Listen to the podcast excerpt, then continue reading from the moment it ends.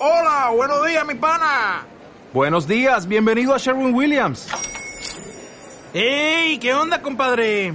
¿Qué onda? Ya tengo lista la pintura que ordenaste en el ProPlus app. Con más de 6.000 representantes en nuestras tiendas listos para atenderte en tu idioma y beneficios para contratistas que encontrarás en aliadopro.com. En Sherwin Williams somos el aliado del PRO.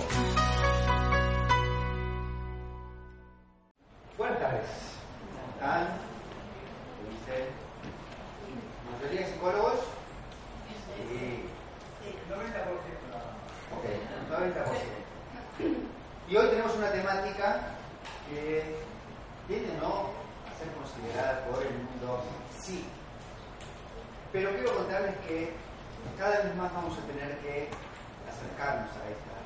El mundo de la neurociencia ha avanzado enormemente en su campo en los últimos años ha crecido de manera impresionante. ¿Me escucha bien, no? Sí. Y los conocimientos provienen de allí. Eh, Buena parte de lo que encontramos como data y fundamentos de procederes van llegando de este campo. Y aunque es un campo muy vasto y complejo, tenemos que comenzar a familiarizarnos. La propuesta de hoy no es que hagamos un exhaustivo análisis, imagina que va a ser sino muy complejo, sino simplemente tener un approach para comprender los basamentos de por qué procedemos como procedemos. ¿Qué quiere decir? ¿Por qué indicamos psicoterapia en trastorno de ansiedad? ¿Por qué indicamos prescripción farmacológica? Estas prácticas que empíricamente las hemos ido descubriendo últimas décadas, hoy día contamos con fundamentos epistemológicos y neurofisiológicos para entender por qué hacemos lo que hacemos. Cuando nos metemos en el campo neurobiológico nos encontramos con diagramas de flujo con estas características y nos asustan. No entendemos nada, términos complicados, conexiones, relaciones, por sobre todo relaciones de relaciones. Pero si uno mira así a de pájaro, hay cosas que saltan a la vista, ¿no? Por ejemplo, la palabra que ven a primera vista es la palabra. Y esta yo creo que ya como palabrita la conocen, ¿no? Es una palabra que alude efectivamente a una estructura muy significativa y que tiene mucho que ver con el mundo de la ansiedad. El mundo de la ansiedad, vamos a aclararlo, no es un mundo homogéneo. Ustedes van a ver el de PSB3 que se agrupa dentro del capítulo de trastornos de ansiedad, pero en realidad los trastornos de ansiedad son muy diversos, muy distintos. Uno cree que efectivamente el pánico tiene que ver con la ansiedad, pero cuando uno estudia neurofisiológicamente, vemos que tienen basamentos diferentes, y esto es lo que vamos a discriminar hoy. Aunque en la vida todo viene junto, ¿sí? No es que la memoria va por un lado y la percepción va por otro. Entonces, entendamos, y desde el principio, los trastornos ansiedad están agrupados de una manera operativa, pero cuando nos empezamos a analizar uno a uno, son muy distintos entre sí. Aunque en la clínica puedan presentarse en comorbilidad. Cuando nos metemos en el mundo neurobiológico, tenemos que no omitir conceptos fundamentales. La biología tiene que ver con. La supervivencia alude efectivamente a cómo los seres vivos sobreviven en su salud. Y si uno quiere simplificar la manera en que se sobrevive, tan solo con dos dimensiones podríamos abordarlos, abordarlos y comprender en qué consiste sobrevivir. Sobrevivir consiste, en parte, en crecer y en parte en defenderse. Por esto suscribimos las reglas básicas de la biología, sí. Porque la biología básicamente se nutre de biología. ¿Qué quiere decir? Que los seres vivos para poder subsistir, vivir, crecer, necesitan de otros seres vivos. Básicamente, un alimento. No podríamos sostenernos si no incorporamos otros seres vivos. Pero se imagina que esto era una cadena de supervivencia implica que si los seres vivos subsisten con otros seres vivos, los segundos seres vivos van a tener que aprender a protegerse. La vida va a ser comer y no ser comido.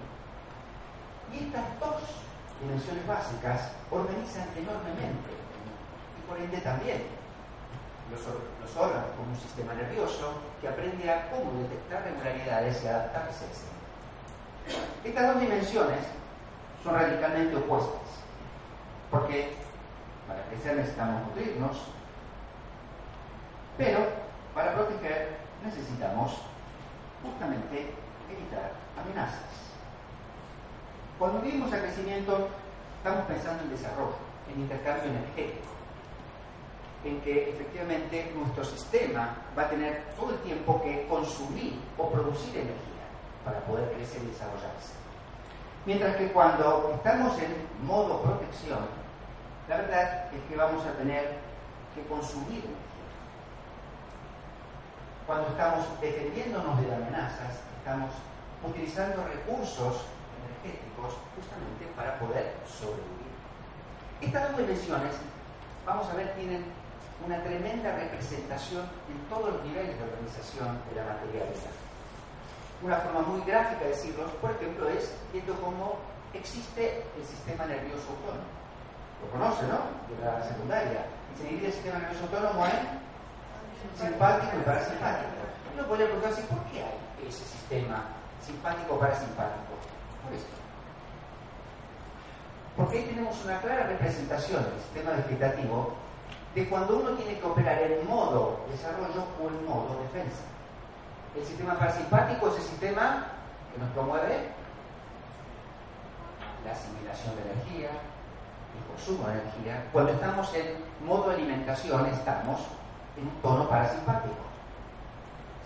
Cuando estamos comiendo estamos operando desde esa modalidad. Pero cuando tenemos que dar un examen, la verdad es que tenemos que estar en otro tono, en un tono en donde el simpático prevalezca y nos ponga en alerta, en una actitud predispuesta a poder afrontar la situación. Dirá, bueno, pero ahí se juega la supervivencia, sí, pero ahí no. Modo, en el hábitat biológico uno sobrevive no siendo comido, pero no obstante es un equivalente, un remedio, porque todos queremos sobrellevar una instancia de examinación. Lo importante es que cuando queremos ver la conducta que expresa esto, la podríamos referir en que cuando estamos en modo crecimiento tendremos al approach, a la aproximación, pero cuando estemos siempre en modo protección o defensa, vamos a tender a retirarnos, vamos a tender a alejarnos de la amenaza. Sistema nervioso simpático y parasimpático operan en simultáneo. En realidad tienden a operar en el sistema nervioso como antagónicos. No es que no puedan en algún momento interactuar simultáneamente, pero no se puede al mismo tiempo que uno está comiendo dando un examen.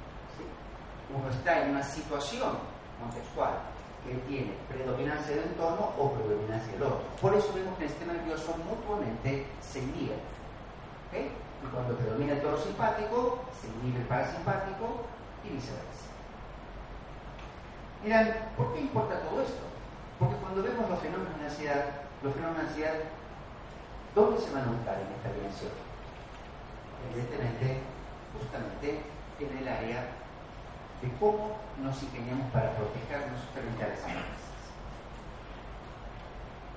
Con esto quiero introducir que cuando estudiamos el sistema nervioso ya central, ya en los procesos más sofisticados, vamos a ver representado esto mismo que vemos periféricamente como sistema simpático y parasimpático en distintos niveles del sistema nervioso.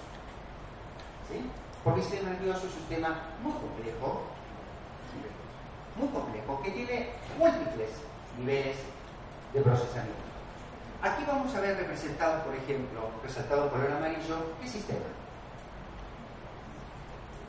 ¿Lo reconocen? ¿Lo identifican? Por ejemplo, eso que está allí, coloradito, se llama hipotálamo. Es un centro regulador de la homeostasis del cerebro y por ende también del organismo entero. Justo en el corazón del sistema nervioso. Y toda esta estructura amarilla es una forma gráfica de representar lo que se llama sistema bíblico. Muy bien. Me encanta escuchar que ya tenemos cierta familiaridad términos. El sistema límbico es el sistema que procesa emociones. Si uno se pone fino, hace bastante más que el procesamiento emocional. Pero en términos operativos no se alcanza con decir que el sistema nervioso, sistema límbico, es el sistema en donde procesamos las emociones. ¿Y por qué importa aludir a este sistema? ¿Por qué importa decir que cuando abordamos el sistema defensivo, que es lo que nos interesa hoy con el fenómeno de la ansiedad, nos importa el sistema límbico? Porque allí vemos representado la estructura que antes mencionábamos. En el corazón del sistema límbico anida esta estructura que se llama núcleo amigdalico. Cuando decimos núcleo, no es porque sea una única unidad. Cuando empezamos a estudiar la estructura de ese núcleo, está compuesta por núcleos y subnúcleos y sub, subnúcleos. No es una estructura sencilla, es una estructura muy compleja. Pero que pero reside allí y es sede de lo que podríamos llamar el procesamiento emocional biológico o de las denominadas emociones biológicas primarias y básicas. ¿Saben cuántas emociones biológicas primarias básicas hay? Cinco dice por acá. ¿Alguien da más? ¿Alguien da menos? Cuatro. Hay cuatro emociones biológicas básicas que son reconocidas y reconocidas por todos los neurocientíficos y se han podido hallar en todos los mamíferos. Y son miedo, ira, alegría y tristeza. Esas son las cuatro emociones biológicas básicas. Por acá me han dicho, la sorpresa es una, sí, pero no todos los neurocientíficos concuerdan con ello. También está la repugnancia, pero podemos seguir incluyendo la social, el celo, el y demás. A lo que dimos con emociones biológicas primarias y básicas, que es lo que procesa el sistema límbico, es que esas emociones las encontramos en todos los mamíferos. ¿Por qué? ¿Por qué esas emociones se encuentran en todos los mamíferos?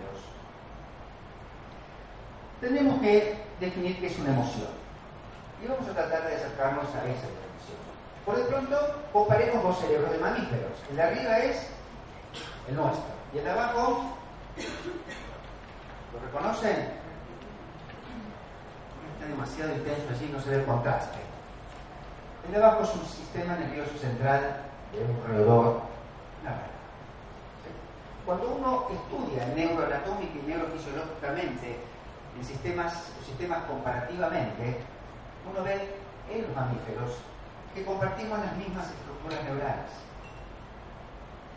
Claro que mucho va a depender del tamaño, pero en términos de relacionamiento, de cómo se procesa globalmente la modalidad conectiva, son muy semejantes. El cerebro del sistema nervioso, el sistema nervioso del humano, el cerebro humano y el de la rata, podríamos decir que es bastante parecido aunque nos cueste ¿no? aceptar que un roedor puede tener emociones como tenemos nosotros. ¿Cómo? Un roedor puede tener miedo, puede tener tristeza, sí, alegría, ira. Y estos registros son corporalizados, y ahí vamos acercando la definición de emoción. Una emoción tiene mucho que ver con una corporalización expresiva, no es meramente una abstracción psicológica es toda una disposición corporal que en cada mamífero tendrá su manifestación. El perro cuando está alegre, ¿qué hace? Cola, ¿sí? El gato sacude la cola. No, tiene otra forma de expresar la alegría, pero expresa la alegría. Y así podríamos con cada una de las especies mamíferas identificar estas cuatro emociones biológicas y básicas. Claro que hay diferencias. Por ejemplo, acá vemos una estructura y si la comparamos al cerebro humano, vemos que sí, ocupa el mismo lugar y tiene la misma relación, pero en términos volumétricos son muy distintos. ¿Saben qué es esto? Bulbo olfatorio. Miren nuestro bulbo olfatorio. Mismo. ¿Por qué? Porque si todos tenemos ocasión, nuestro mundo, la forma en que construimos nuestro entorno, no está determinada fundamentalmente desde la sensorialidad olfativa, pero sí está en el roedor. el mundo que construye el roedor está muy ligado a la olfacción. Por eso decimos que los roedores, y no solamente los roedores, un perro también, ¿sí? organiza su mundo en torno a la olfacción, son macrosmóticos. Mientras que nosotros, si lo queremos comparar en términos perceptuales, ¿cuál creen que sería nuestro registro perceptivo fundamental? Exactamente, somos macro, básicamente nuestro registro senso perceptivo fundamental es la percepción visual. Pero hay estructuras como locus ceruleus, que hoy lo vamos a ver, que están perfectamente representadas, tanto en un cerebro y en el otro, y en términos volumétricos son muy semejantes. Si vemos cuál es el tamaño locus ceruleus del cerebro del ratón y del cerebro humano, es muy semejante, no es tan distinto. Entonces, ¿qué significa? Esa estructura, digamos, debe tener una relevancia que se conserva a lo largo de la evolución de las especies. ¿Se comprende? Hemos perdido la capacidad olfativa, no nos interesa, pero hemos conservado algo que hace el locus ceruleus. Y lo hemos conservado de la misma manera. Y encima con muy pocas neuronas. El cerebro tiene 100.000 millones de neuronas. El locus ceruleus tiene solamente 10.000. 10.000 neuronas. Nada. Lo que es la cantidad de neuronas que tiene el cerebro, el locus ceruleus, prácticamente maneja lo que tiene que manejar solo 10.000 neuronas. ¿Qué hace el locus ceruleus en el sistema nervioso central? ¿qué podríamos decir que hace esa estructura? ¿Alguien sabe? Ahí estamos un poco más complejos que la mía, ¿no? Bueno, el locus, locus ceruleus, llama así porque se tiñe de color azul sus neuronas, es el equivalente simpático del sistema nervioso central. Lo que decimos es el tono noradrenérgico periférico propio del sistema simpático, tiene su equivalente en el sistema nervioso con la organización neuronal que nos brinda el locus ceruleus. Entonces, así como vamos a ver que el simpático nos activa fuerza cardíaca, fuerza respiratoria, ¿sí? todo lo que nos prepara para huir, escapar y protegernos, eso va a estar centralmente también funcionando a partir del locus ceruleus. ¿Me sigue? Entonces, si ustedes tuviesen que imaginar ya más conductualmente, digamos, ¿qué nos va a posibilitar ceruleus? ¿Podrían inferirlo? Hacer un ejercicio hipotético. Si nos representa el tono simpático, ¿qué hace el locus en el sistema nervioso? ¿Cómo? Va a ponernos atentos en función de presencia de amenazas. Alerta. Efectivamente. El locus ceruleus básicamente va a dar rendimientos de alerta. Si de pronto por allá escuchasen un ruido, una explosión, ¿qué tendría? Sobresalto. Se llama startle reflex, un reflejo de sobresalto, que justamente está posibilitado, entre otras cosas, por el locus ceruleus, porque nos activa rápidamente frente a un estímulo inesperado y no sabemos de qué se trata y nos orienta monopolizando la atención y todos los recursos en función de identificar qué es lo que ha hecho ruido. Y podemos seguir y ya podemos acercarnos un poco más a entender tiene presente los trastornos de ansiedad, ¿no es cierto? Si tuviesen que decir, de todos los trastornos de ansiedad que ustedes conocen, ¿en cuál estará más significativamente involucrado el locus ceruleus? Más significativamente. No significa que no esté involucrado en todos. ¿sí? Moda, pánico. Piensen un poco y van a entender que el pánico donde más importa, porque lo vemos fenoménicamente, las reacciones de alerta, ¿sí? de activación autonómica periférica, importante, ¿sí? de experiencia de amenaza inminente. Entonces vamos a comprender que ¿ven? esa estructura que llamamos locus ceruleus está muy ligada al pánico. Muy bien. Vamos a también corroborar el sistema límbico.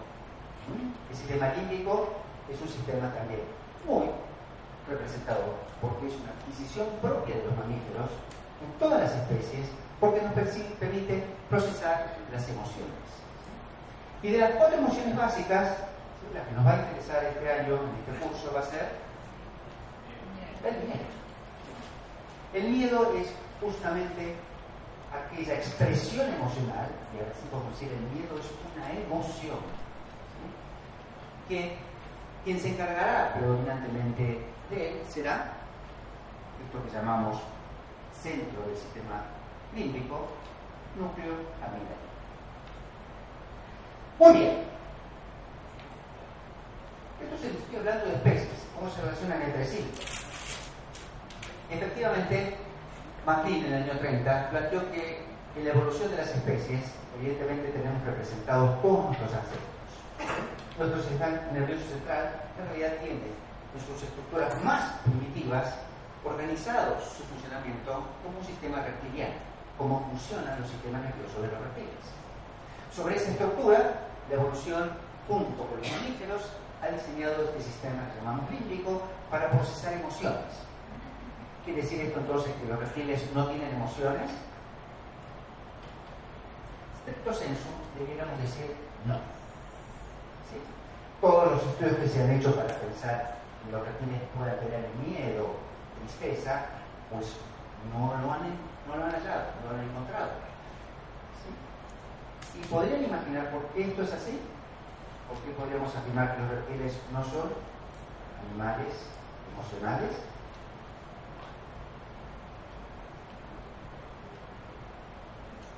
Son animales que por supuesto se manejan con instinto. ¿Un reptil identifica una amenaza? Por supuesto. ¿sí? Acérquense a una lagartija y van a ver una lagartija, lo van a ver un bicho bastante más grande que y va a salir huyendo. Por supuesto que identifican amenazas. Pero podríamos decir que la lagartija tiene miedo. Miedo como tendría una ratita cuando la perseguimos y la acorralamos en un rincón. No. Una rata, por supuesto, también percibe la amenaza, pero la conjuga significativamente con miedo. Ahora, ¿por qué? Digamos un sistema, ambos un sistema de protección y defensa. Involucra la emocionalidad y el otro no. Los mamíferos primitivos inauguran la dimensión emocional por algún motivo particular. Muy bien. Algo tiene que ver con lo social. ¿Qué dijo social? ¿Y qué pensás en relación a lo social? Vos sabés, dale.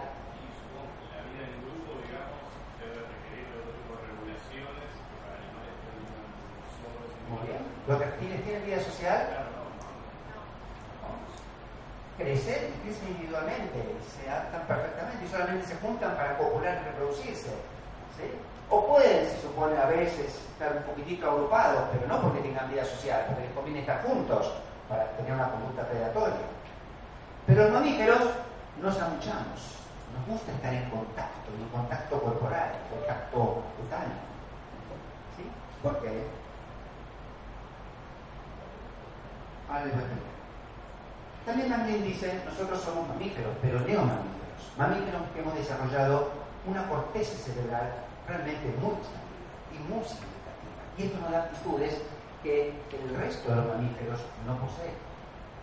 La capacidad de haber adquirido un desarrollo cortical significativo nos complejizó el universo, nos complejizó nuestros años, a partir de rendimientos impensados en el resto de los mamíferos. Y esto es lo que en estricto senso debiéramos llamar cognición. Cuando hablamos de cognición, lo van a ver a lo largo de todo el modelo terapéutico de este año, estamos hablando de rendimientos corticales.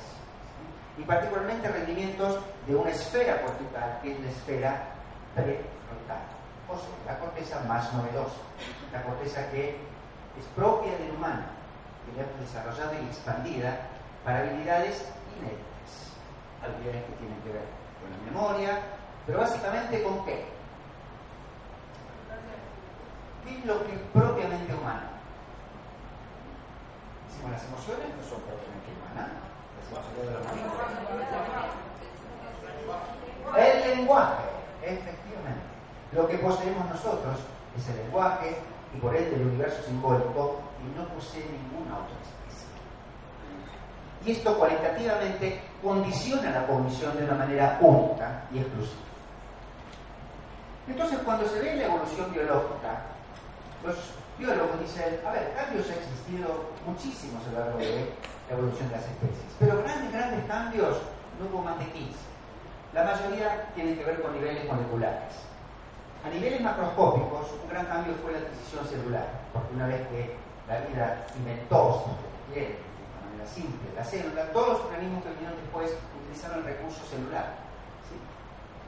Al igual que cuando las células se agruparon y constituyeron agrupaciones multicelulares, todas las especies que vinieron después fueron organismos multicelulares.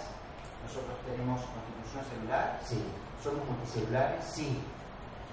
Pero también somos vertebrados y otras distintas características hasta que, justamente, al graficado, cuando hemos alcanzado en la evolución de las especies la condición mamífera, hemos podido descubrir que el relacionamiento intraespecífico, ¿sí? ¿qué quiero decir? Cuando un individuo con un sistema nervioso central, algo que hemos adquirido a partir de la organización multicelular, porque cuando hay muchas células, tuvo que inventarse un tejido que las conecte entre sí, y eso es tejido nervioso. Esa es la función del sistema nervioso. Un organismo multicelular que esté funcionando y operando con un sistema nervioso en relación a otro, en mutua ¿sí? conexión, para posibilitar el aprendizaje se necesitó el despliegue de estas cualidades que llamamos emociones. Los mamíferos, para eso, tienen una capacidad que también es única. Se llama apego. Apego. ¿Por qué somos mamíferos? Porque mamamos. Y al mamar, toda cría requiere de un periodo de apego a un progenitor para facilitar el procesamiento emocional y modular las capacidades de aprendizaje, ya que es tan compleja la vida mamífera que no viene codificada genéticamente. Tiene que ser aprendida, adquirida. Y por eso las emociones tienen esta finalidad.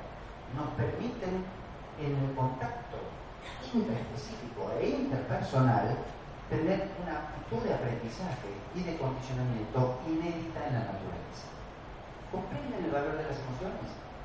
Y si volvemos otra vez al miedo como emoción básica, ¿el miedo entonces es una emoción? Lo es. Pero es una emoción que básicamente está al servicio de aprender, ¿sí? engramar esquemas de memorias para poder saber afrontar situaciones que no siempre están previstas genéticamente. Un ratón tiene sus genes codificados la amenaza gato en estos siglos sí. Los ratones en jaulas en cautiverio que nunca vieron un gato, ustedes le acercan un poquito de orín de gato y se ponen locos. Y nunca vieron un gato. Eso significa que hay un componente genético del miedo respecto a un predador fundamental que tiene que identificar el ratón. Pero el ratón no solamente va a lidiar con la amenaza gato en su vida, va a tener múltiples amenazas. Y para eso tiene que aprender. ¿Y quién le va a enseñar al ratón a aprender con el miedo? Usted dirá, ¿qué me importa todo esto? Pero les importa porque la psicoterapia tiene mucho que ver con esto. Tiene enorme trascendencia si entendemos esta lógica. Porque cuando alguien está desesperado con un fenómeno de ansiedad, ¿qué va a buscar?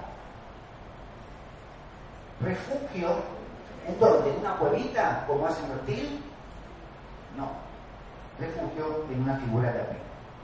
Entonces, para llegar a eso, vamos a decir, estos niveles, acción, emoción y cognición, como en la capacidad humana, tienen que estar también profundamente vinculados y relacionados en estructuras neurofisiológicas. Por esto quiero decir que el núcleo de funcionamiento de un sistema nervioso se llama núcleo de acción, es acción relacional, acción conectiva. No debemos entender acción como la mera expresión conductual. Ahora vamos a ver que la conducta es la expresión global de las tres dimensiones. Acción es acción instintiva, acción en gramática, en donde seguramente, como les decía recién, el ratón frente a elementos, eh, elementos amenazantes como el gato, tiene ordenamiento organizacional instintivo. Eso simplemente está estructurado en esquemas de acción muy prefijado genéticamente. Pero también va a tener emociones, emociones que le va a permitir una dimensión que reformule la acción para poder aprender desde la acción, connotada emocionalmente, las nuevas amenazas en el mundo de su existencia. Y los seres humanos encima vamos a adquirir un nivel que complejice aún más las emociones. Y entonces vamos a tener actitudes emocionales que en relación a la cognición no sean puramente emoción. En términos neurocientíficos eso se llama feelings, sentimientos. Y hasta ahora todo el mundo tendemos a confundir o decir, es lo mismo emoción con sentimiento, pero debemos aprender a discriminar cada vez más emoción, en términos debería ser considerada emoción biológica primaria y básica. ¿eh? Pero feelings, sentimientos, son integraciones emocionales a nivel cortical que hacen rendimientos más finos en la dimensión emocional, si quieren. ¿Quieren darme ejemplos de sentimientos? Por ejemplo, el amor. El amor es un sentimiento. Por supuesto ligado a emociones biológicas y también a una modalidad de apego, pero es un sentimiento muy complejo que conlleva connotaciones cognitivas. Digo esto porque entonces, por conducta debiéramos entender siempre aquella manifestación observable, pero que involucre los tres niveles, acción, emoción, cognición. Y estas tres dimensiones tienen que estar presentes, porque cuando vean la forma de abordar técnicamente el trabajo clínico, van a ver que conlleva cada una de estas dimensiones en cada uno de los trastornos sus propios componentes. Que no nos vamos a detener ahora, pero cuando aborda el pánico, aborda el COVID específico, aborda el trastorno estrés postraumático, el nivel de acción, el nivel de emoción, el nivel de conducta, cada una tiene sus particularidades y cada una debe ser analizada y trabajar con criterio común. Es decir, el pánico tiene mucho que ver con el sistema de alerta, por supuesto. Entonces, inicialmente van a trabajar el nivel cognitivo con el pánico. Al principio no, porque es un cuadro tan agudo y tan significativo que tienen que trabajar niveles de arousal, de acción, muy básicos, muy primarios. Y luego, después, sí, por incorporar el nivel cognitivo, que es el más fino y sofisticado. ¿Sí? Ahora, si lo traduzco en términos concretos, viene una paciente con un pánico, ustedes van a empezar a preguntarle, bueno, cuénteme a ver cómo fue su infancia y la estructura de apego que tuvo con su mamá. No, se muestra que hay una adecuación metodológica, está urgida, necesitan trabajar cosas concretas, puntuales. Y después si quieren incorporar historias o aspectos esquemáticos de apego. ¿Bien? Ok. Entonces, la psicología un sistema antipredador es un, básicamente un sistema de defensa que, por supuesto, preexiste a los mamíferos y que, como ven allí, es un tono simpático predominante. Ese tono simpático está representado a nivel central, ¿sí? Con estas acciones. Acciones que, por supuesto, ustedes van a ver traducidas en la conducta. Entonces, desmovilización, inhibición, movilización, no son conductas, lo son a nivel manifiesto cuando están integrados todos los niveles, pero también lo son a nivel central en términos colectivos y básicos. Entonces, cuando ustedes quieren ver estas acciones muy primarias y instintivas, tienen que buscarlas en estructuras muy primarias, muy básicas del sistema nervioso. ¿La van a ir a buscar en la corteza? No, porque son rendimientos mucho más nuevos. Tienen que ir a buscarlos en lugares muy, muy antiguos, muy primitivos. Por ejemplo, ¿qué parte del sistema nervioso? Lo que se denomina el tronco cerebral. ¿Sí? El tronco cerebral van a ver estos rendimientos. Y particularmente un área tronco cerebral que se llama sustancia gris periaqueductal. PAC, sustancia gris periaqueductal. Ya me están incorporando un nuevo concepto. Ya no solamente en la amígdala, en donde vamos a ver que se procesa la emoción, ¿sí? Ya no solamente el ceruleus, que también está en el tronco, y sabemos que tiene que ver con la alerta, sino vamos a ver que hay una estructura que se llama PAC, que condiciona estas acciones y que vemos en la conducta manifiesta como las famosas 4F. ¿Sí? Las conocen las 4F. ¿sí? Las 4F es, cuando ustedes ven conductas que vive una especie en términos de amenaza instintiva, van a reaccionar o desmayándose, o congelándose, o huyendo, o atacando.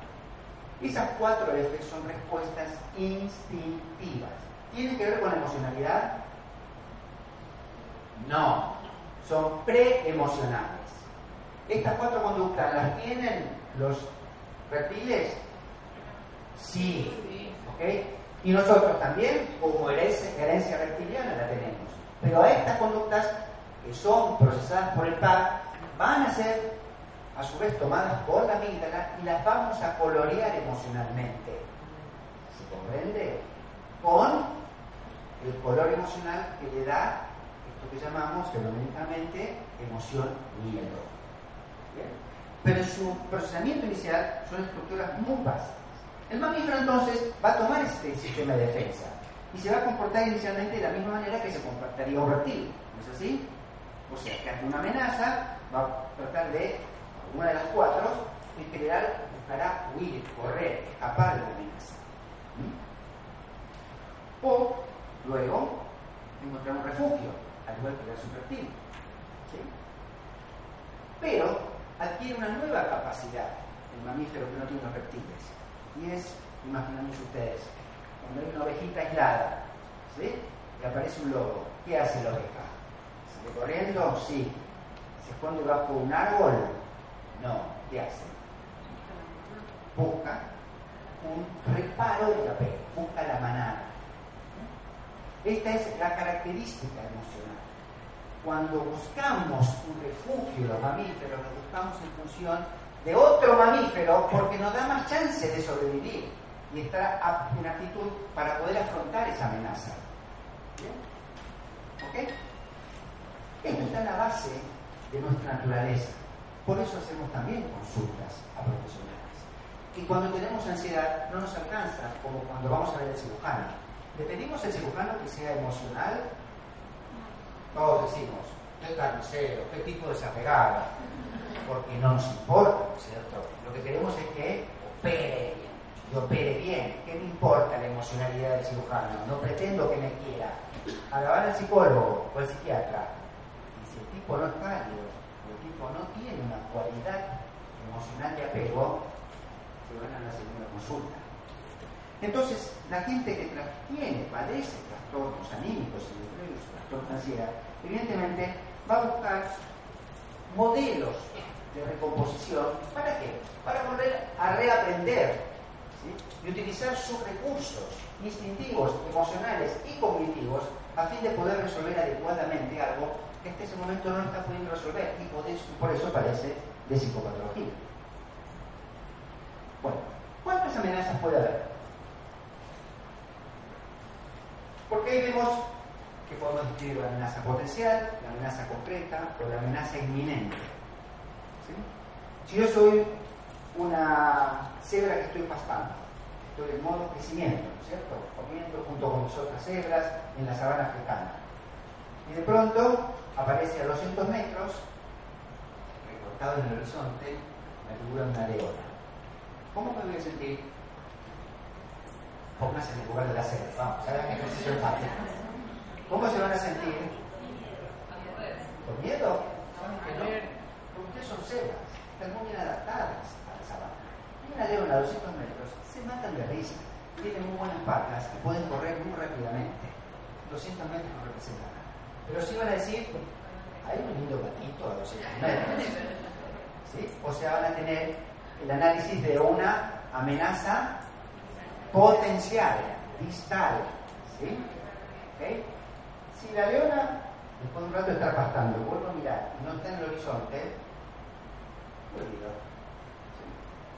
Ahora, si cuando vuelvo a levantar la mirada veo que la leona está a 100 metros de la zapalita, bueno, 100 metros ya no me resulta una distancia tan contemplable. Entonces, ¿qué yo vivir como amenaza? Que la amenaza puede ser concreta, real. ¿Qué es amenaza real? Eso que llamo leona predadora puede venir a atacar. ¿Sí? Y entonces, ¿qué voy a hacer? Me voy a preparar para la acción. ¿Para eso qué necesito? Acción, emoción, cognición. Vamos. ¿Qué necesito? Preparar la acción que voy a tener en el curso de mi conducta. La emoción adecuada y la construcción cognitiva adecuada. ¿Cuál va a ser la acción? ¿Ah? Evitar. ¿Sí? Me alejo, porque 100 metros no me gusta. Quiero volver a tener 200 metros con la leona. ¿Qué emoción voy a tener? Miedo.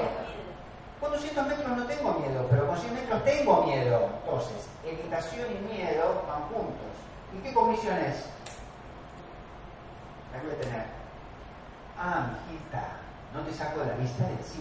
Perceptualmente, mi atención se incrementa y hasta que no vuelva a tener 200 metros con distancia prudente, voy a estar cognitivamente pensando que eso es una amenaza sin sacarte la mirada encima. Y las tres tienen que tener coherencia para poder sobrevivir. ¿Bien? Motivo por el cual, si queremos ver las estructuras de las tres, ah, me faltó esto. Ahora, ¿qué pasa si yo yendo para atrás, juro que la leona de pronto se lanza a correr a toda velocidad en mi dirección? ¿Tengo miedo? Mucho más que miedo, porque está atacándome la leona. Paso a una situación que es mucho más que miedo. ¿sí? Ya superé el miedo, ya no es ni alerta ni miedo. ¿Es qué? Ahora, estrictamente debemos llamar estrés agudo. Se me activa mucho más todo el organismo porque tengo que no solamente estar en un estado de arousal emocional, tengo que estar corriendo a toda velocidad porque si no me va a devorar la leona. Eso se llama estrés agudo. Y el estrés agudo básicamente es una respuesta, vamos a ver, homeostática, muy primitiva, ya los peces lo tienen, como una disposición de preparación frente a amenazas muy básica de lucha o vida. Por eso deberíamos decir que cuando hay amenaza inminente siempre hay estrés agudo. Eventualmente puede haber pánico. Cuando la amenaza es concreta, real y objetivable, deberíamos decir estamos en un estado emocional de miedo. Pero cuando la amenaza es potencial, no sabemos si la cebra tiene ansiedad. Pero sí nosotros. Cuando no tenemos claramente identificado, vivimos vivencialmente una amenaza potencial, ¿sí? que por supuesto involucra algo del miedo, pero básicamente es la anticipación o incertidumbre de lo que no sé qué pueda llegar a pasar. Entonces estos tres niveles debemos pensar. Son niveles distintos de adaptación pueden estar combinados. Mientras que el estrés agudo es un estado de acción fisiológica y respuesta inespecífica, no solamente una amenaza concreta, el miedo suele ser una emoción a un tiempo bastante objetivable y definido. El miedo, uno aprende a que es a determinado objeto o situación. Frente que el estrés, uno aprende, pero de una manera muy específica, muy vaga. En cambio, la ansiedad, el fenómeno es diferente. La ansiedad ya no es meramente un proceso emocional, es un proceso cognitivo emocional. Tiene los dos niveles. Si ustedes quieren, se aproximaría más a lo que deberíamos llamar sentimiento. Esta tensión cognitiva emocional es porque requiere la situación que tomemos una decisión ante amenazas que a veces no son objetivables, no son precisas, y que posibilitan diversas alternativas con posibles distintas tomas de decisión. Cuando uno tiene miedo, no tiene que tomar una decisión, ya está clásicamente definido cuál es la decisión que hay que tomar. Mucho más si estoy con estrés. ¿Qué decisión tengo que tomar? No, ya está enramado instintivamente. Ataco o huyo. Pero cuando tengo ansiedad y tengo anticipación con incertidumbre, tengo que analizar mucho cognitivamente, con fuerte embargo emocional, cuál va a ser la mejor decisión que tenga que tomar. ¿Ven la diferencia? Entonces, esta distinción vamos a ver que tienen correlatos neurofisiológicos muy precisos. El estrés, no lo vamos a detener demasiado, va a tener que ver, como dice modo definición, con mucha regulación neuroendócrina cuando uno está estresado, compromete mucho del sistema neuroendócrino, el hipotálamo, el sistema hipotálamo, hipófiso adrenal, liberación de hormonas, ¿sí? cortisol, catecolaminas. Como es una situación preparatoria específica, muy primaria, mucho de la corporalidad está involucrada. Esto lo van a poder ver en cualquier texto. ¿sí? Clásico esquema del eje respuesta al estrés, hipocampo, hipotálamo, hipófiso, suprarrenal, ¿sí? que son mecanismos de autorregulación con feedback negativo. ¿sí? Todo el tiempo este sistema se está regulando y particularmente se activa significativamente ante amenazas inespecíficas. Quiero darles este autor porque este autor es el que realmente estudió el estrés. ¿sí? es un neurofisiólogo de la Universidad de Stanford, y lo puse al lado de su congénere, se parecen bastante, ¿no? Porque el señor fue a estudiar la comunidad de babuinos, ¿sí? son mamíferos bastante cercanos, no son chimpancés, pero tienen una particularidad. ¿Cómo viven los babuinos? Como decía acá nuestro colega, en comunidad, socialmente. ¿Y por qué eligió esa comunidad? Primero porque son primates cercanos a nosotros. ¿sí? Y porque descubrió que cuando estudia la situación de estrés ¿sí? de una comunidad de mamíferos, ¿cuál es el principal factor de estrés? ¿Predadores? Tienen sus predadores, tienen pavos, tienen felinos. Pero la principal situación de estrés cuando uno vive en comunidad ya no son más los predadores, sino los congéneres. La vida social de los vacunos es terrible, hiperjerárquica, en donde quien está en la cima de la jerarquía social, por supuesto es el alfa dominante, tiene un pelambre especial y la pasa como un marajá de 10. Pero que está en el último escalón, la verdad es que la pasa muy mal y se estresa. ¿Por qué se estresa? Porque ya no alcanzan los recursos cognitivos ni emocionales para acomodarse, digamos, a su vida de relación social quizás está sufriendo tanto la presión ¿sí? de la marginación, de la, eh, de la dominación, el sometimiento, que ya está involucrado en sistemas muy instintivos y básicos y primarios. Así que si uno estudió el cortisol de esta comunidad y vio cómo efectivamente el principal factor de estrés de los que viven los babuinos y por ende nosotros sabemos que tiene que ver con los factores sociales. Nosotros no tememos a leones, tememos a con genes que parecen leones. ¿Qué es esto? ¿Miedo o pánico? ¿Por qué pánico? ¿Por qué no miedo? Realmente es eh, ese burrito puede representar una amenaza para este niño, puede hacerle daño, y sin embargo su cara expresa terror.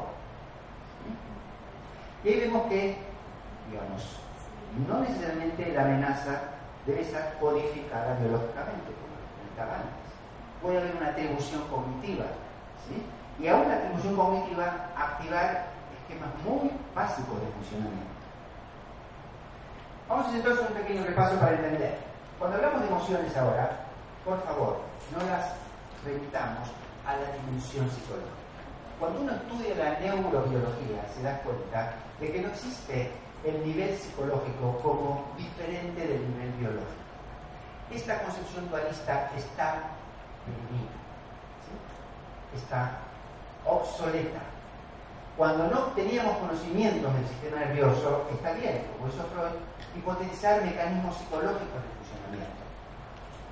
Pero a medida que fuimos descubriendo todos estos mecanismos, sabemos cómo esto funciona. Y esto es biología encarnada, no es psicología abstracta.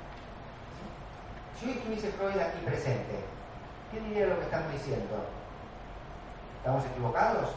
Diría, por fin, qué suerte que avanzó la neurociencia. Era lo que yo tenía en mente en su momento, pero no tenía elementos para probarlo. Tuve que construir mi teoría psicoanalítica, porque era lo que estaba a disposición. Pero ahora tenemos elementos para entender materialmente, sustancialmente, que lo que tenemos que hacer cuando estamos frente a estos fenómenos es saber cómo regular emociones. El miedo va a ser algo que debiéramos aprender a regularlo como una emoción. La emoción entonces es una disposición corporal. En donde, por supuesto, está procesada por el sistema nervioso, pero todo el cuerpo está involucrado. Y por supuesto, en un ámbito particular que es el ámbito del relacionamiento interpersonal. Ustedes me dirán, pero hay miedos que no tienen que ver con lo interpersonal, ¿no? Por ejemplo, podemos aprender a tener miedo a volar. ¿Y eso qué tiene que ver con lo interpersonal? ¿No tiene que ver con que tengo miedo que se caiga el avión? ¿Eso es interpersonal? A simple vista pareciera que no. Sin embargo, el trasfondo sí lo es. En definitiva, todo miedo, si ustedes lo analizan, siempre remite a algo que tiene que ver con el contexto de relacionamiento interpersonal aunque luego se independice y tenga una consistencia propia. Por eso vamos a poder encontrar cuántas fobias. Hay 6.500 y pico de fobias descritas.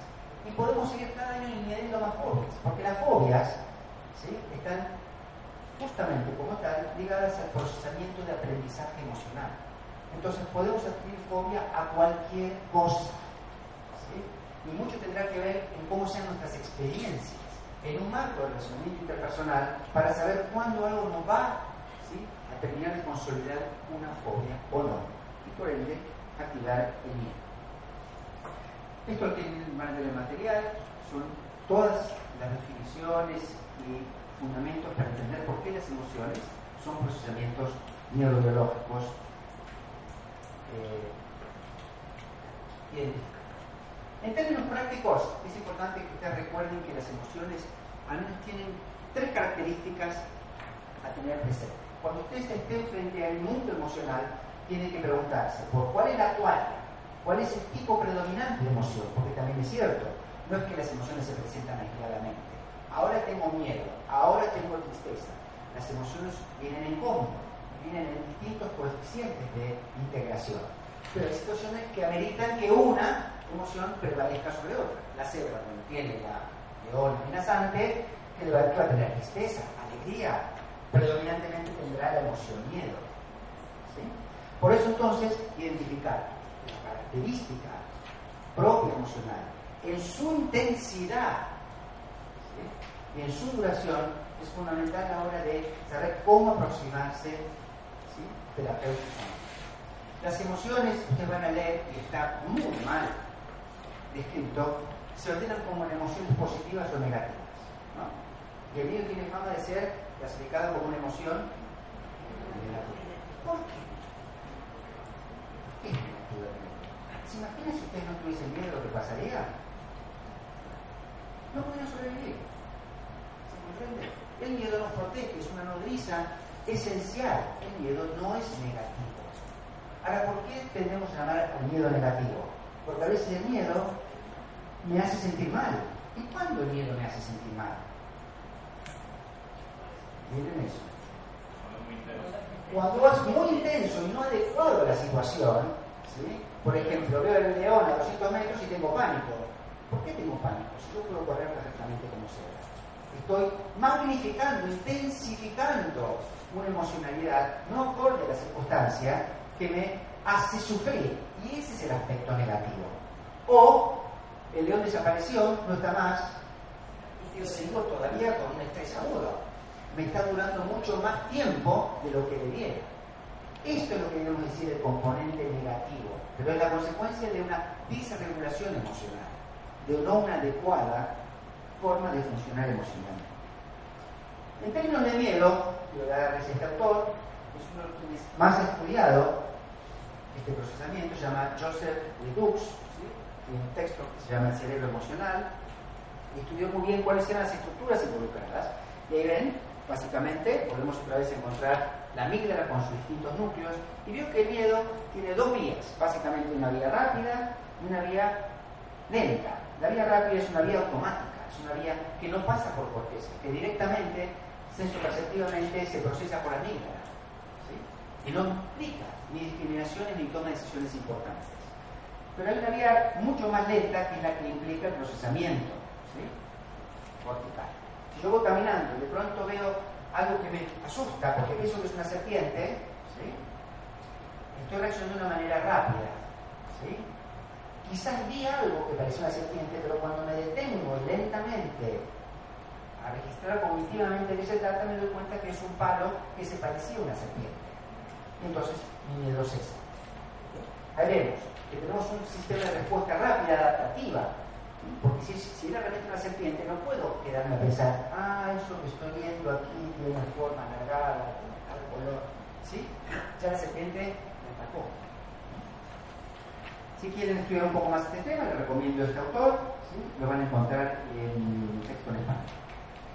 ¿Cómo sabemos todo esto? Porque las nuevas tecnologías de neuroimágenes nos posibilitan ver cuáles son las estructuras que se involucran particularmente ven tres estructuras muy importantes cuando se activa la esfera de las amenazas, tiene que ver con la sustancia gris pericoectal, que es una estructura troncal mesencefálica, la amígdala, que es una estructura límbica, y la corteza singular anterior, que es un área ya cortical, parte del sistema límbico, pero es corteza.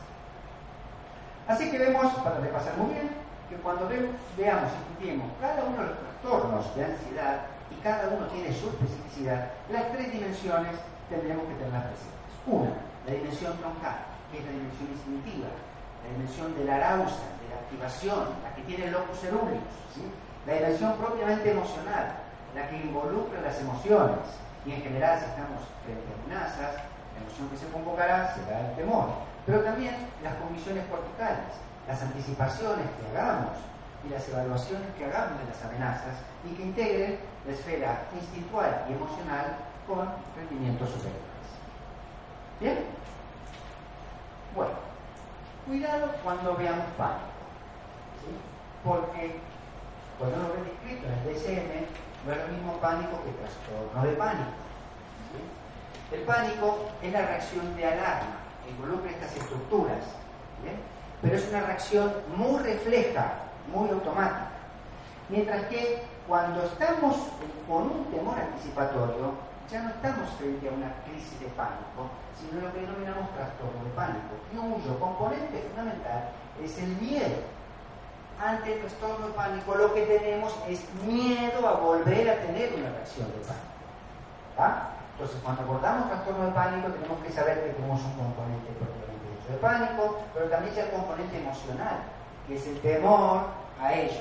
muy distinto es la agorafobia, porque si dejamos sostener en el tiempo el trastorno de pánico, eso genera condicionamientos subsidiarios y secundarios que harán que la persona restrinja su movilidad y tenga, por ejemplo, evitaciones a los espacios abiertos o cerrados. Pero eso es un tercer nivel de condicionamiento subsecuente al temor anticipado de tener un pánico, pero básicamente como condicionamiento contextualizado, como aprendizaje, como fobia secundaria a la reacción de temor a tener. ¿Ok? ¿Se ve la diferencia? Bueno, si estamos estrictamente en la reacción de alarma de pánico, ¿podemos decir que estructuras están involucradas? Sí. El famoso arousal troncal, cuyo locus ceruleus es primariamente desactiva y va a activar la estructura que tiene engramada las acciones de evitación o de lucha, de desmayo o de desmovilización, que es la sustancia gris media productal. Locus ceruleus, al activarse, no solamente va a activar sistemas atencionales, va a poner a disposición los sistemas de acción engramados en ese céfalo para que la respuesta sea automática y rápida. Mucho más rápida que la amigdalina. ¿Ok? Y de allí, sí, por supuesto, vamos a pasar la amígdala y de la amígdala a la corteza. Eh, estos tres niveles son importantes tener presentes porque hacen a la clínica. De la clínica, si no tenemos presentes los niveles, no entendemos la significación que uno tiene que tener presente a la hora de abordar el trastorno. ¿sí? Ustedes van a ver cuando estudien la teoría cognitiva de Clark, por ejemplo, para entender el trastorno de pánico y cómo él alude a la lectura cognitiva que hacemos de las señales interoceptivas como fundamento para entender la manifestación del pánico, en realidad es un mecanismo correcto, cognitivo, desde la perspectiva cognitiva, para explicar el fenómeno y en todo caso para explicar por qué el fenómeno se sustenta y se mantiene en el tiempo. Pero eso no significa que debiéramos causalmente decir que la teoría de Clark es lo que explica finalmente por qué se da trastorno de pánico. ¿Me siguen?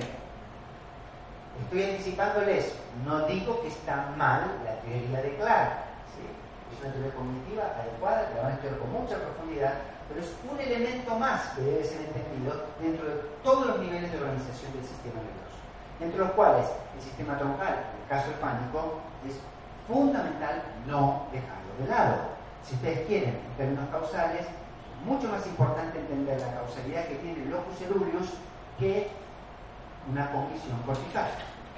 ¿Me siguen en esto? La ansiedad ya estamos entonces entendiendo que el pánico tiene que ver con reacciones instintivas de acción, ya estamos entendiendo que el miedo es una emoción que se procesa en el límbico y que está en el fundamento de qué trastorno de ansiedad. El miedo va a estar en todos lados, pero básicamente va a estar presente en qué fenómeno de ansiedad. No. Pánico, el pánico y el fundamento. El pánico decimos que es el locus ceruleus, el sistema de arousal troncal. Si el miedo es una emoción y va a haber un trastorno de ansiedad donde puede haber activación troncal, pero básicamente lo que se procesa es el miedo, pues el sistema límbico, el trastorno que vamos a estar contemplando es la fobia específica. La fobia específica es un trastorno del condicionamiento en donde lo que está involucrado particularmente es la amígdala y la capacidad asociativa que haga la amígdala entre estímulos y respuestas emocionales. ¿Los estoy evaluando mucho o me van siguiendo? Yo sé que hay mucha terminología nueva, pero vuelvo una y otra vez para que podamos hacer la explicación. Pregúntenme si no entienden.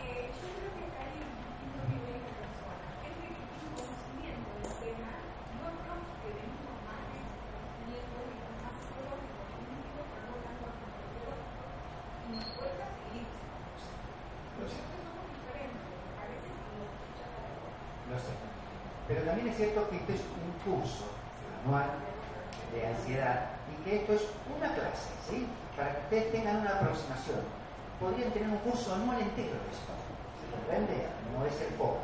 Esto simplemente no es para que lo entiendan perfectamente, probablemente mucho de lo que yo digo lo entiendan a lo largo del año y vuelvan a resignificar lo que yo estoy diciendo. Simplemente es para que ustedes se acerquen conceptualmente y comprendan hoy día cómo debiera comprender mejor estos fenómenos. ¿Bien? Aunque no entiendan toda la perfección. Si hay algo que podemos aclarar, por favor me lo preguntan. ¿Vos necesitas que aclarar algo en particular? No. Bueno.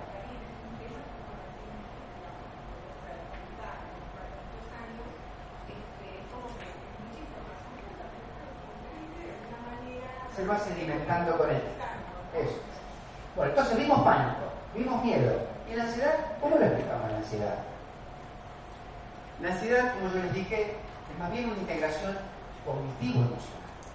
Ya no es solamente pura emocionalidad.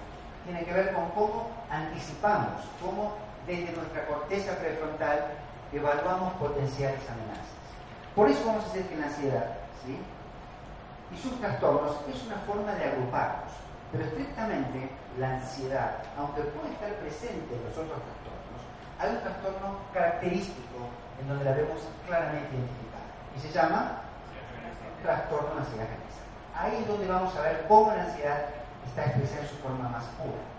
Y diría, bueno, entonces es la más psicológica. ¿Por qué? Que sea la más psicológica de todos los trastornos de ansiedad no significa que no tenga un basamento en neurofisiológico.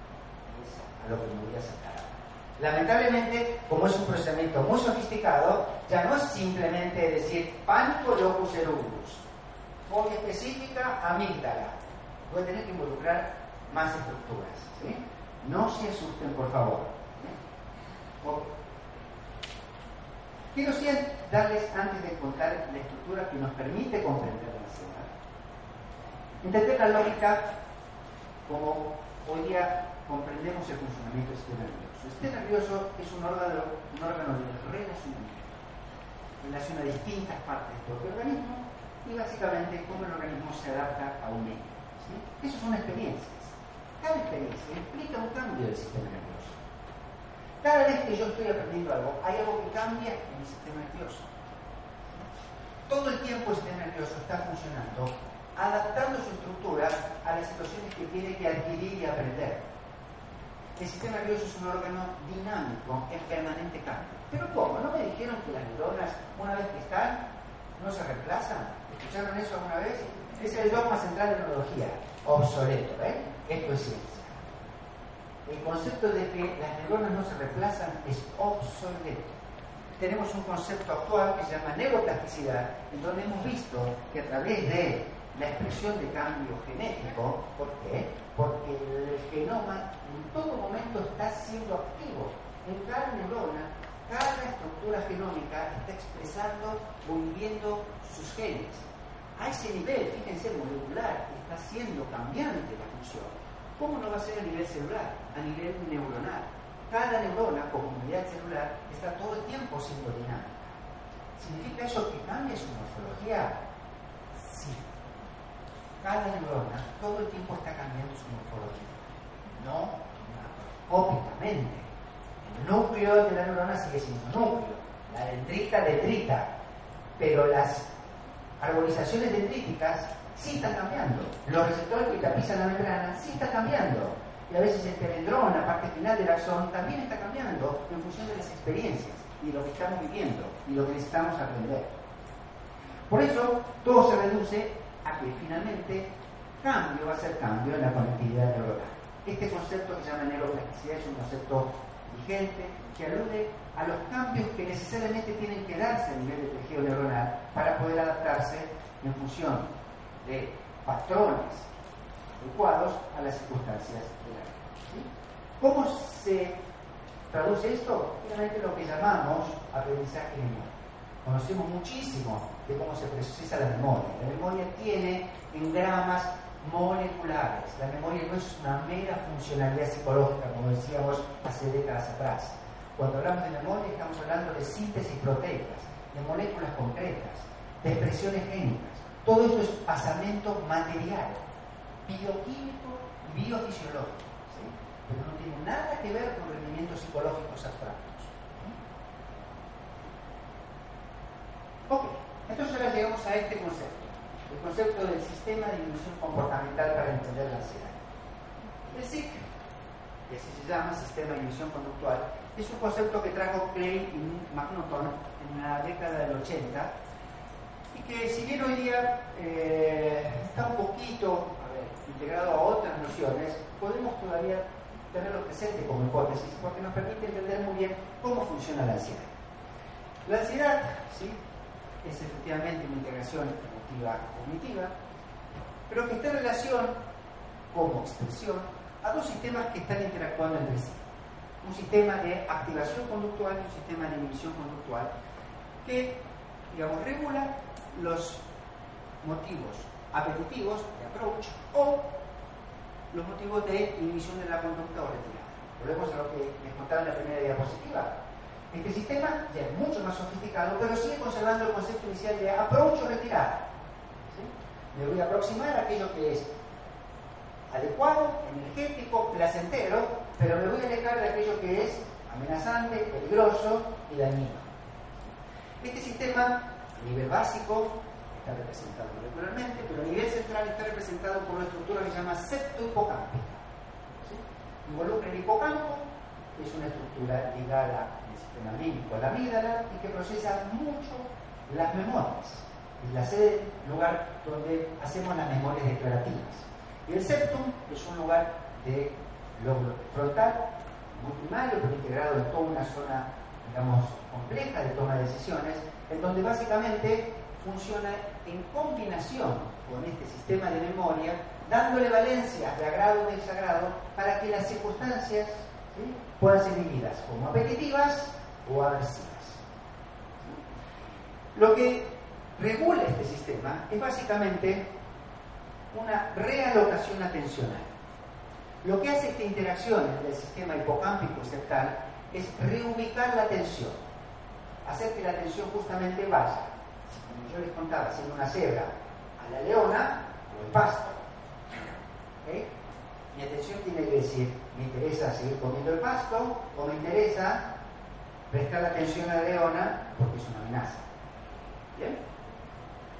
Esto es primario en términos del ejemplo que doy, pero puede ser muy sofisticado.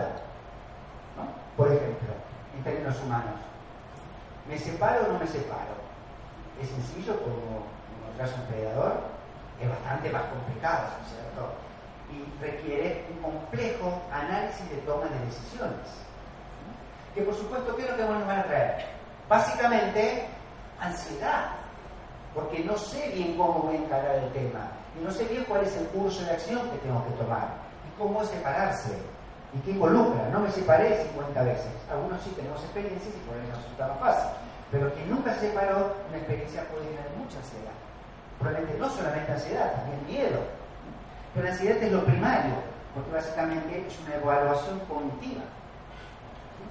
Entonces entiendan que el SIC, como una realocación atencional, es básicamente un sistema de resolución de Si lo hago como simple, sería como a nivel de este planteo, O bien me separo o bien no me separo. Es muy tonto dividirlo en esta dicotomía, ¿correcto? Por eso tenemos ansiedad. Porque si fuese tan fácil, tomo la decisión de separarme como elijo un helado, vaya ansiedad. No nos interesaría tener un sistema que nos ayude. Necesitamos efectivamente, frente a la problemática compleja, requerir algo que nos sostenga en el tiempo un nivel de atención y de energía para poder resolverlo adecuadamente. ¿sí? Y para eso, ¿qué necesitamos? Que se realoque la atención, pero también que se inhiba la conducta. ¿No es así? Porque si ante mi primera pelea con mi esposa, ¿sí? mando todo al diablo me voy a mando mudar y desaparezco de mi casa, ¿qué va a decir el mundo? ¿Qué a este? Se pelea su mujer y sale arrebatada impulsivamente al mundo? No. Evidentemente, para poder sostener la resolución del conflicto, tengo que hacer un sistema, tengo que tener un sistema que inhiba mi conducta y que me vaya procesando, me ayude a procesar las distintas variantes para saber cómo afrontar la mejor resolución. Para eso necesito un balance entre reactividad y control, entre paso en acción, ¿sí? pero espero a fin de ver cuál alternativa me resulta más adecuada. Y para eso la ansiedad es pertinente, es lo que nos ayuda. Si ustedes quieren, esa es la ansiedad fisiológica, no la ansiedad del TAP porque la ansiedad está, ¿cuál es? No es simplemente tengo ansiedad porque no sé si me voy a separar o no. Tengo ansiedad porque mi hijo está llegando tarde y siempre estaba acá a las 6 de la tarde. Son las 7 y todavía no llegó. ¿Qué está pasando? Seguramente tuvo un accidente. Lo atropelló un auto. Vemos que la ansiedad está es para ajustar. ¿sí? El sistema de emisión conductual cuando digo sistema de división conductual, no debe entenderse solamente división de la conducta motriz, ¿sí? también es un sistema de división cognitiva, también es un sistema de división emocional, donde mantener a raya ¿sí? en el tiempo la activación es fundamental a la hora de comprender ¿sí? cómo resolver. Por eso el sistema contempla la noción del comparador. El comparador es aquello que va a relacionar el mundo con la generación de predicciones tengo que anticipar qué va a ser estar separado. Tengo que ver cómo será esa situación. ¿Y para eso a qué recurro? A mis experiencias pasadas. Puedo preguntarle a mi amigo que se separó hace un año que me traiga su experiencia. Ok, vale, parte del aprendizaje. Pero voy a confiar en mis experiencias pasadas. Y ahí vemos otra vez la activación mnemónica de esquemas que tienen vigencias y que nos van a ser útiles o no y debemos contrastar y comparar a la hora de saber si nos van a resultar viables y factibles a la hora de tomar una decisión o vamos a tener que desecharlos e incorporar nuevos esquemas. ¿Esto les resulta algo familiar en relación a la psicoterapia? Esto es psicoterapia.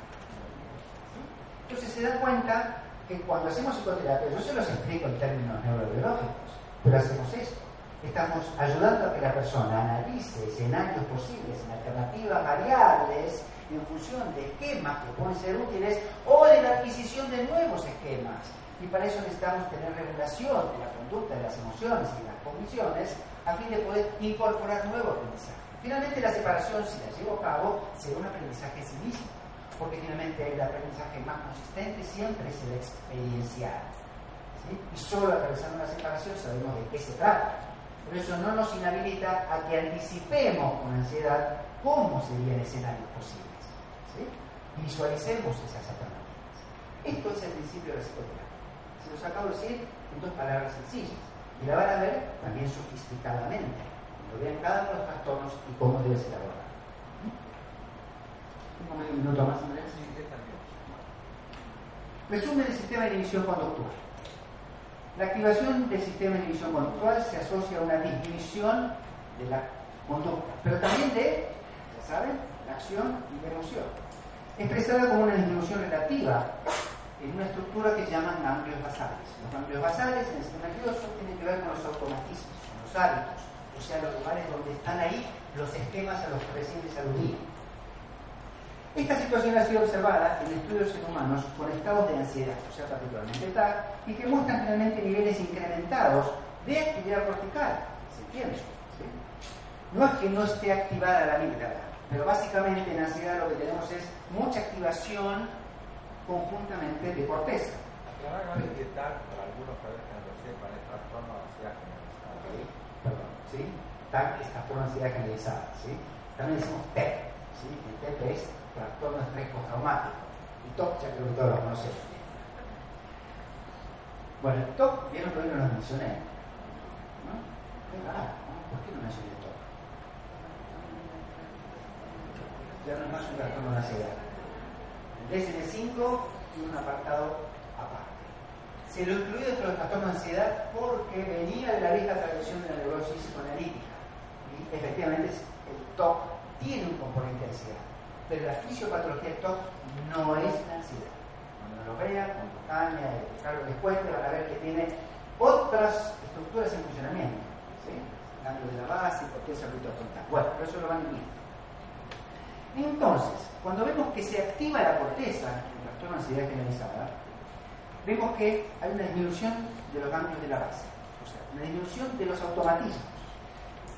Para ver en contraste, por diferenciación, de lo que ocurre en el pánico, que uno podría llamar, el pánico tiene ansiedad elevada, no sería correcto decir eso. El pánico no es básicamente un fenómeno de ansiedad decimos es un fenómeno de arausa, de alerta, de situación de respuesta inminente.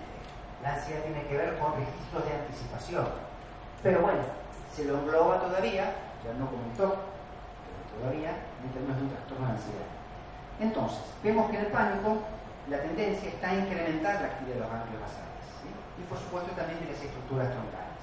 Ahí vemos otra vez la diferenciación que debemos hacer entre ansiedad emoción y sistemas de reactivación automática. Cada uno tiene procesamiento distinto y respuesta diferente. Vamos a pasarlo más rápidamente porque esto tiene que ver con estas estructuras que yo les comenté, estructuras sectales y hipocampales, que tienen que ver con este contraste comparador entre el mundo y las experiencias que tenemos así.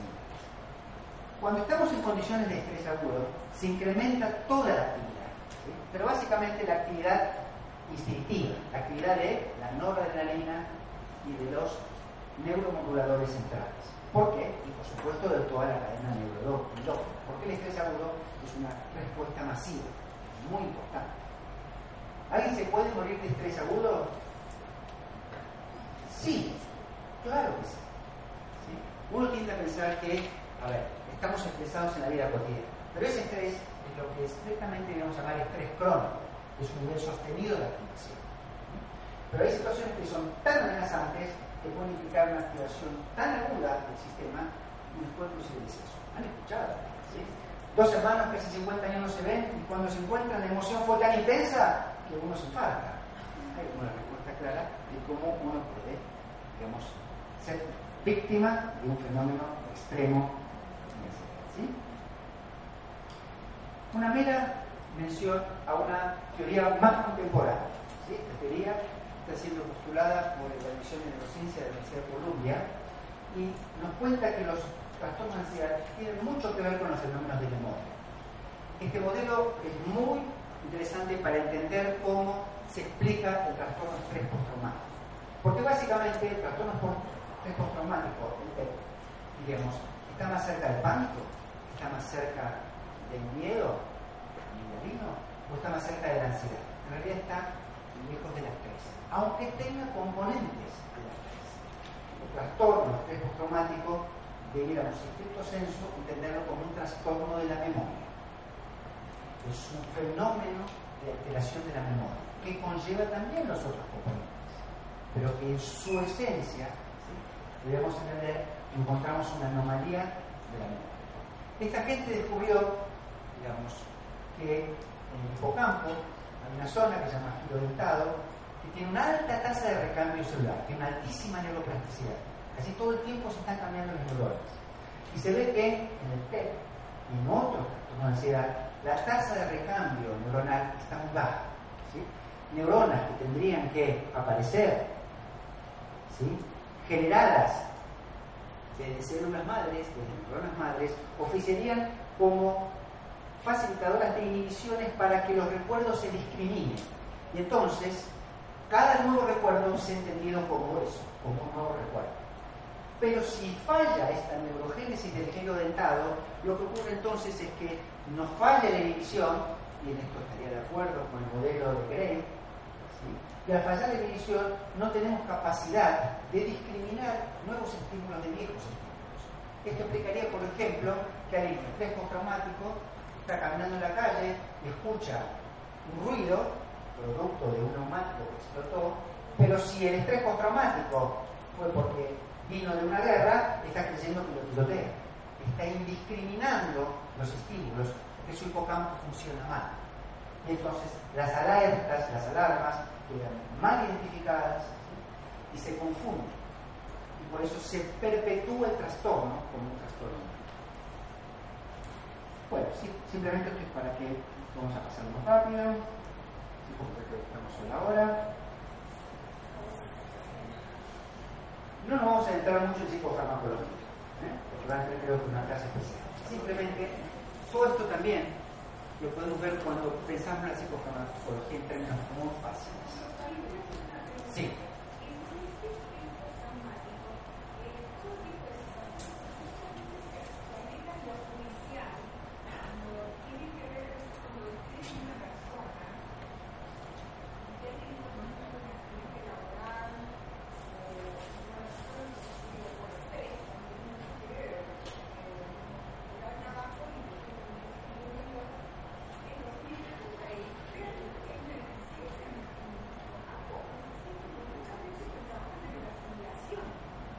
el drama con estrés postraumático es que en el ámbito judicial es un recurso judicial y se presta a que efectivamente no siempre estemos en real presencia de lo que es un estrés postraumático porque muchas veces se utiliza como un recurso de simulación.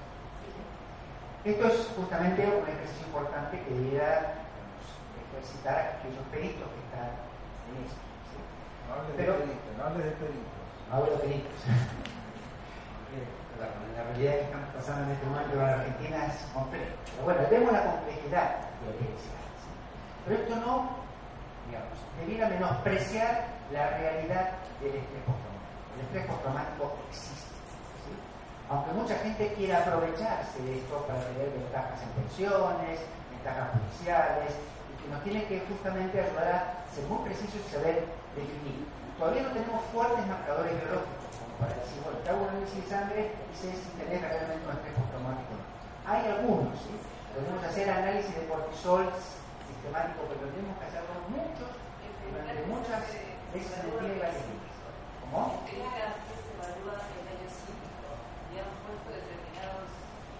Vale,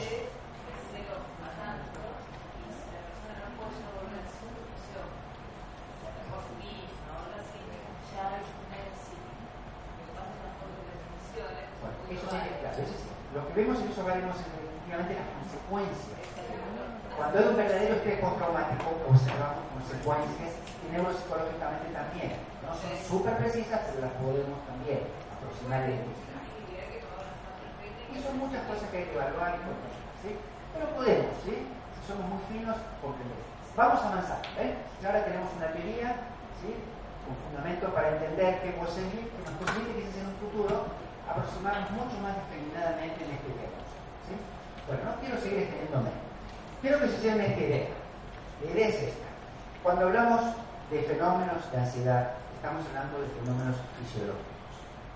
Cuando hablamos de trastorno de ansiedad, estamos hablando de trastornos psicopatológicos, pero que tienen su basamento y su fundamentación en cómo funciona el organismo, particularmente la estructura que llamamos sistema nervioso central.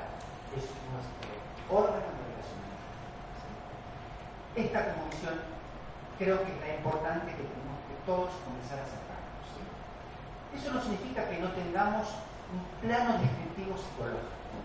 Por supuesto requerimos de terminología psicológica para explicar. Pero eso es como una de las caras de la moneda. Que podamos tener descripciones psicológicas.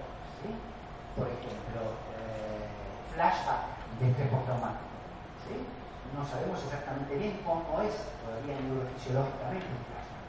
Por eso tenemos un constructo psicológico que nos hace entender cómo vuelve la imagen al campo de la conciencia. Sabemos que debe tener algo que ver con la memoria, pero todavía no sabemos bien cómo se explica. Por ahora es un constructo psicológico. Pero decir que hay flashbacks es postraumático no significa que eso debe entenderse como una explicación sin un basamento del sistema nervioso Cada vez más hemos ido encontrando fundamentación y adecuación tecnológica respecto a lo que hacemos.